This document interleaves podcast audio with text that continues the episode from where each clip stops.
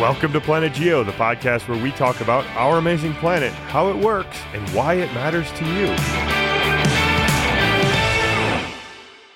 Hi, Chris. Hey, how you doing there? Hey. Dr. Man Bun there, you got it all slicked back for me today. You know what? I do. You have a headache? You got it pulled tight. I did earlier today, actually, but it was not because my bun was too tight. Why not? Like, I don't know. What'd you have a headache for then? Are you stressed, Jesse? It's been a week. I'm a little bit. What are you stressed about? It's busy.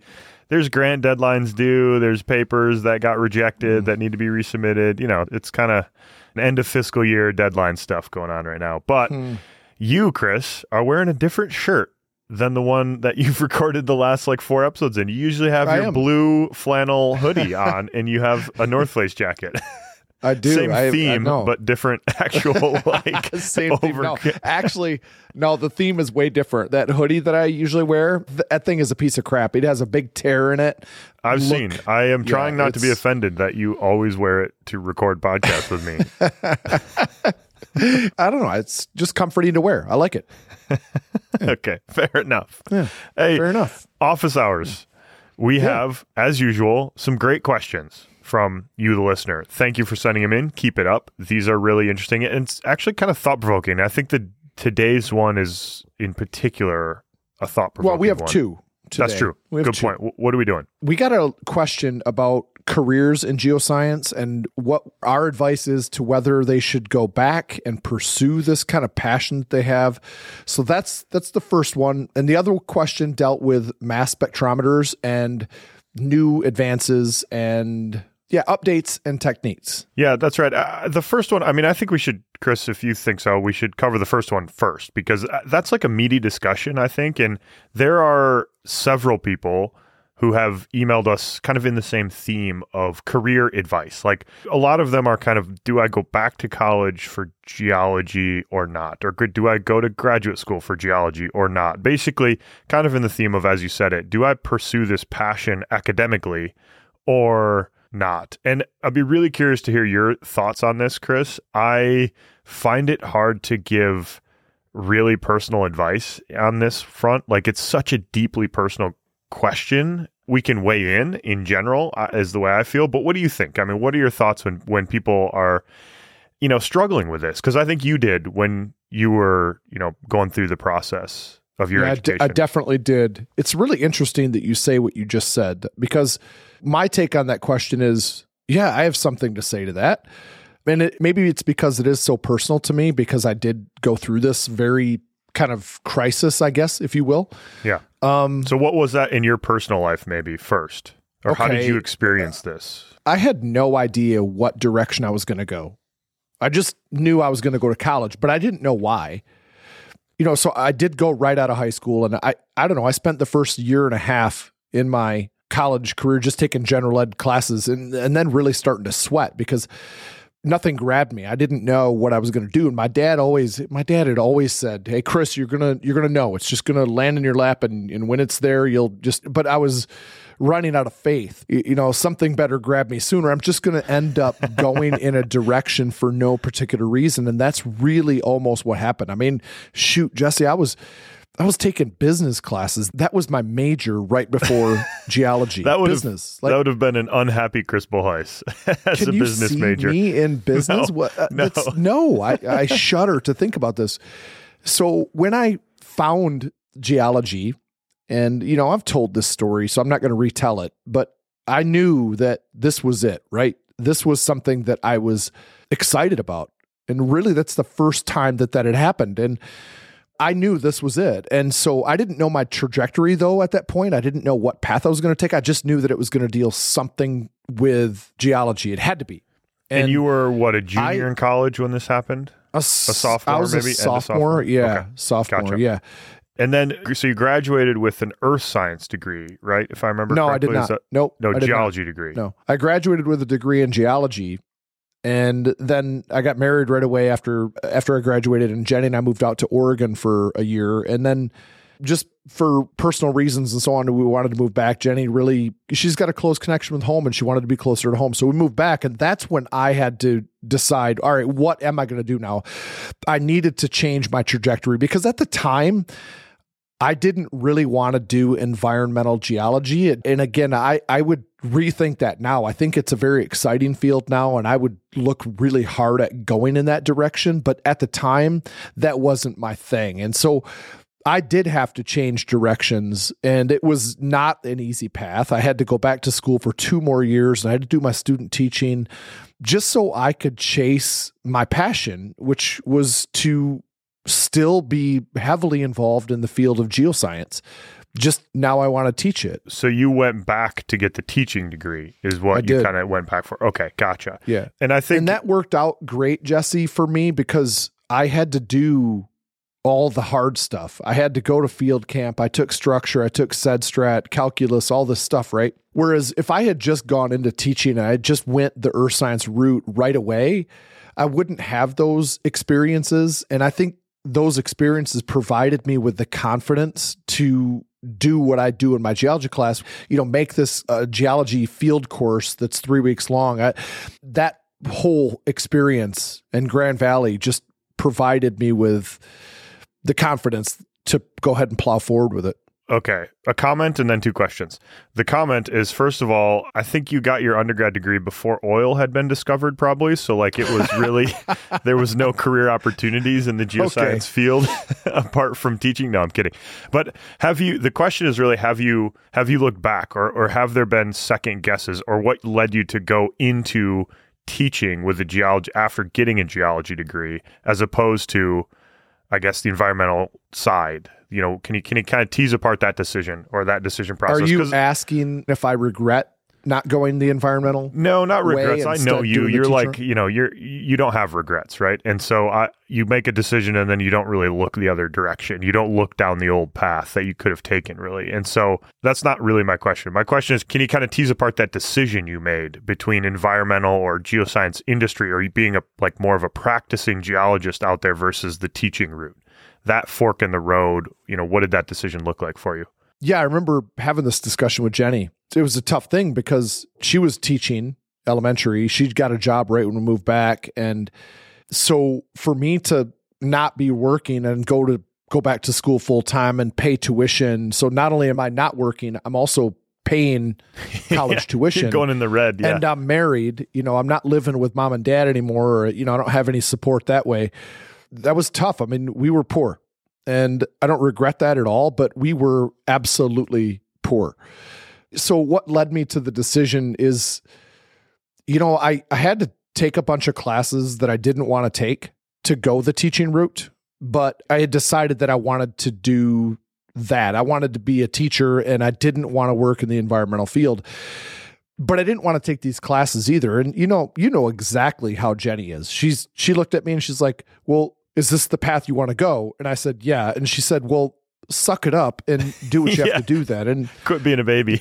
Like, what are you complaining about? Go do it. Yeah. Right. And so that's what I did. I really did not want to take some of the classes. And to be quite honest with you, it was a bunch of chemistry that I had to take yet. And that just didn't do it for me, you know? And so that was the only thing that kind of held me back other than the financial side of it. I could have just gone on and gotten a job, you know, in the environmental side and gone to work. But looking back, I made the right call for sure. So bringing that forward to like advice today to people who are, you know, maybe in that same position, who are deciding maybe it's grad school they're thinking about, or maybe it's going back, maybe they got the business degree and are thinking about going back to get a geoscience degree.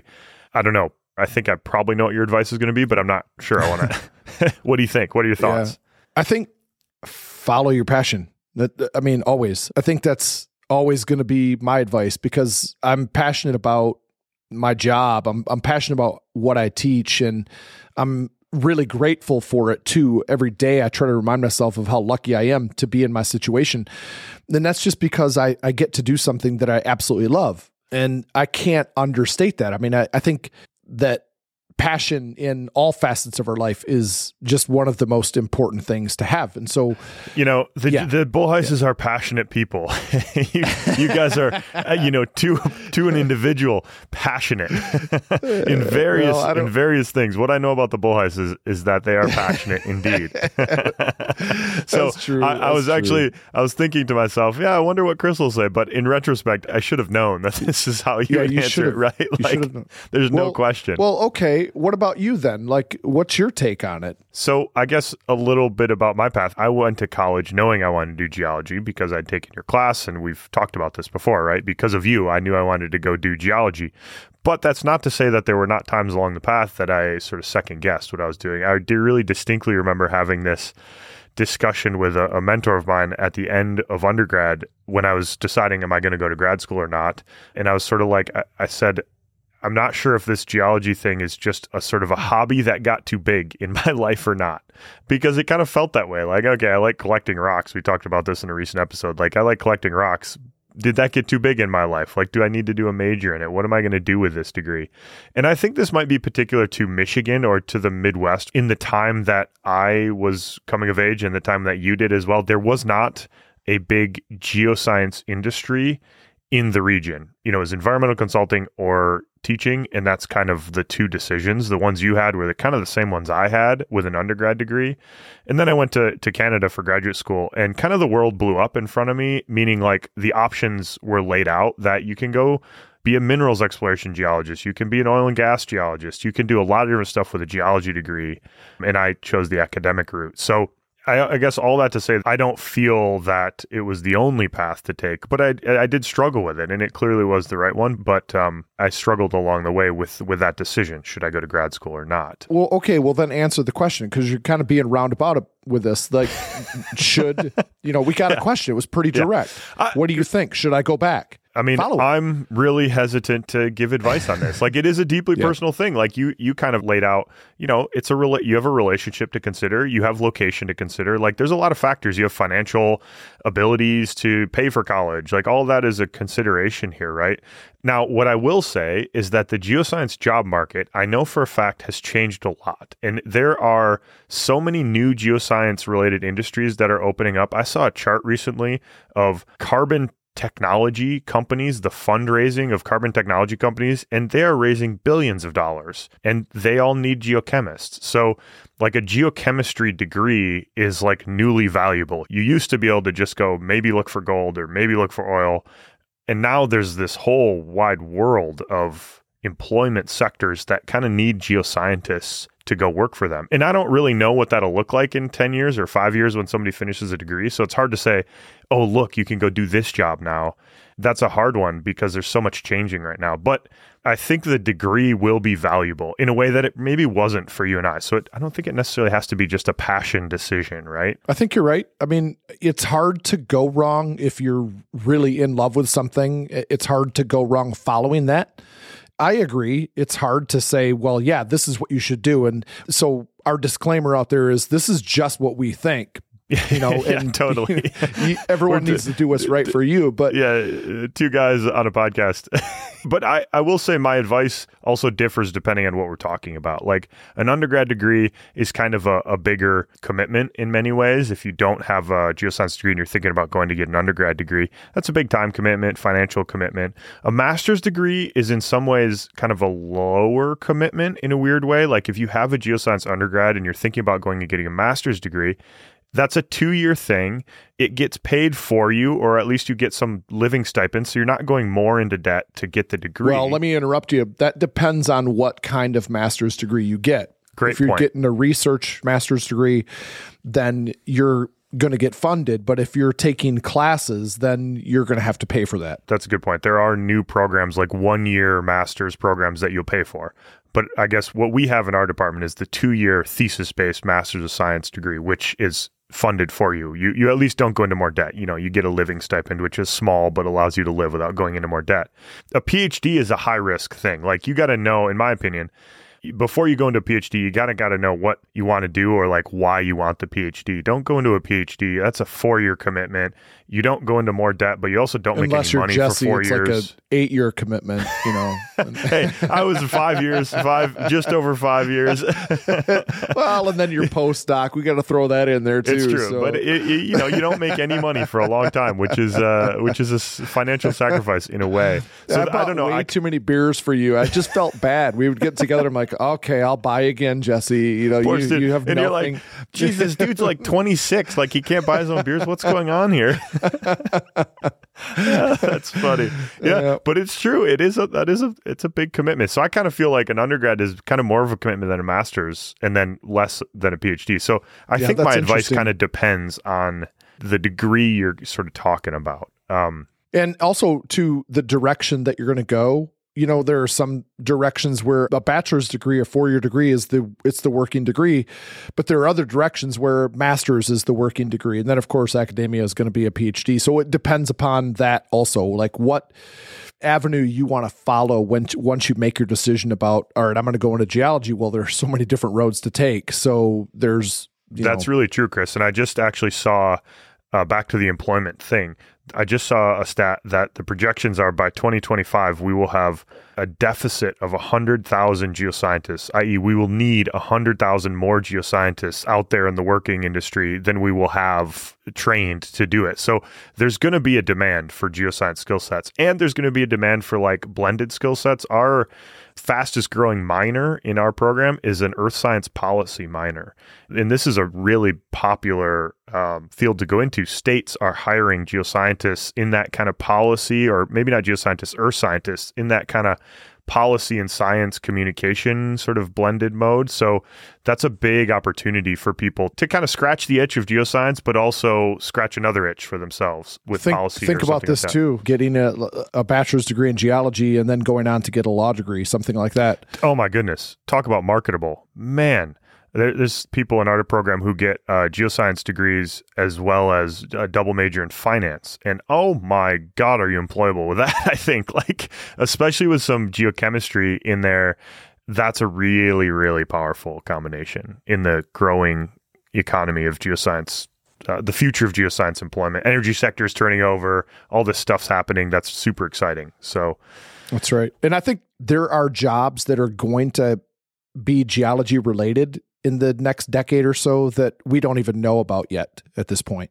It's dramatically different than even when you came out, but it's dramatically different from when I came out. I mean, it's just, it doesn't even look the same. I think the sector when I came out, when I graduated college, is very similar to the sector when you graduated college. Like, yeah, you know, I think you're right. We're like 15 years difference or something like that. It was pretty much the same, but I think between my generation and the current generation, it is light years difference. It's kind of crazy. I mean, I'm teaching in this fall, I'm going to teach an entrepreneurial geoscience class because there are just so many startups that are happening that are in the geoscience space, of various like parts of the geoscience space, that I think we kind of have to get a grasp on where this industry might be going, because our undergrads, they might go start companies in this space, and that would be really great for everybody.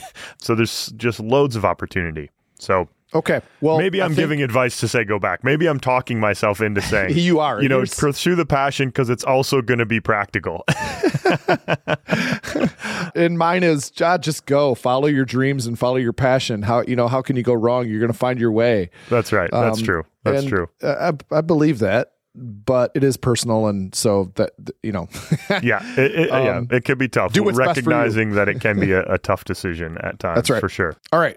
We have another one, Jesse, about mass spectrometers and updates on like new techniques. So this is right up your alley. Yeah. So why don't you give this one a whirl? This is by Richard. You know, talk a little bit about the technique, and is there new stuff on the horizon with mass spectrometry? Oh man, I can't claim to know everything that every lab group is working on, but there's a lot of stuff always going on with mass spectrometer development. Our lab, my lab, we've decreased in some aspects, in part because we can't get funding for the projects, and there's more interesting stuff going on, I think. So there's like projects kind of die without completing them necessarily, or going as deep as you want to go. There's always stuff with mass spectrometers that are being developed. The most recent and most impressive stuff I've seen recently is like this sort of micro mass spectrometers. So things they're trying to put on spacecraft, or things they are putting on spacecraft to go measure isotope ratios on Mars or on the asteroids that they're going to go visit. That's crazy, because I've seen yours and they're big. They take up a whole room. The ones that work on are big, and you wouldn't be flying these into space. No. That's a good point.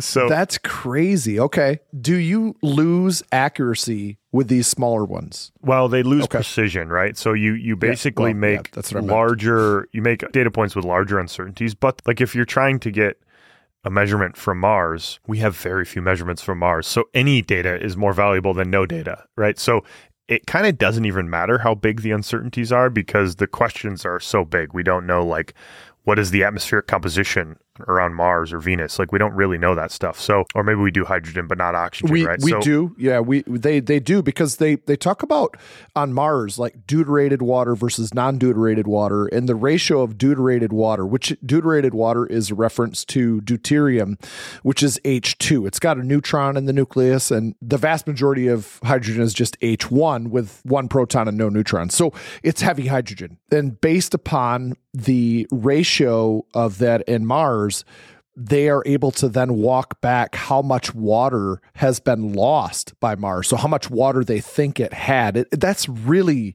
really cool science, if you ask me, because Mars doesn't weigh enough to hold on and retain that lighter hydrogen, but it does weigh enough to hold on to the deuterated hydrogen in the water. And so, sorry, I interrupted you and kind of stole that, but no, that's really, really cool stuff. That's good. So like, you know, going and trying to put a rover down that can measure the hydrogen isotope composition of the minerals on the surface, as opposed to just when we look at spectroscopically or fly a satellite through the orbit, through the atmosphere, we get a measurement of the current atmosphere. And so how did that change over time? Has the H1 to H2, the deuterium to hydrogen ratio of Mars atmosphere changed over time? You can look at like hydrated minerals on the surface, alteration minerals on the surface. And so some of the really cool mass spectrometer advancements are this sort of micro mass spectrometers that they're putting into orbit. Okay. Question for you then. Is radiometric dating a part of this discussion? Ooh, good question. Not that I know of. Okay. Although, can I give context here a second? Yeah, definitely. And then I have an right. Although. I have a qualifier to that, but not that I've heard. Yeah. Of course you do. So somebody is using this technique to date when quartz sand was deposited. Yes. The best way I've ever heard this described. Yes. Okay, go ahead. Yes. The best way I've ever heard this described it as the quartz getting sunburned, and the more sunburned, the longer it sat in the sun for, which is a great description of this technique. But then they can determine when it was deposited because then it gets buried. So it's deposited, it gets sunburned, and then it gets buried. So they can kind of pigeonhole the point at which the sand was deposited, which normally is really difficult because working through the geology of that, this is really exciting stuff. I want to be specific about this then. Is the cosmogenic dating that I refer to, like sunburned quartz sand, is that a new advancement? No, not really. That's been around for a while. That's always getting more precise, though. So it's like radiocarbon. Radiocarbon labs have this massive mass spectrometer. I mean, this thing takes up a huge room, not just one room, but many, many rooms. And that's always getting more and more and more precise because we can count one carbon-14 out of a million carbon atoms, or we can count one carbon-14 out of a billion. And so how well can you count that one atom is kind of the key thing, and you need a really big mass spectrometer to do that. So that keeps improving sort of gradually, more gradually, though, I'd say. Yeah. Okay. All right. Fair enough. So that's a quick and dirty update on mass spectrometer stuff. Okay.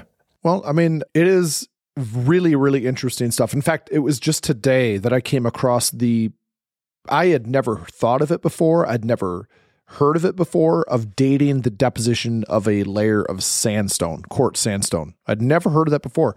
And I was just like, wait, what? That's no way. That is so freaking amazing. Like unbelievable. It was exciting. So that's a fun day learning about this stuff. See above, pursue your passion because you get to just research your passion all day long.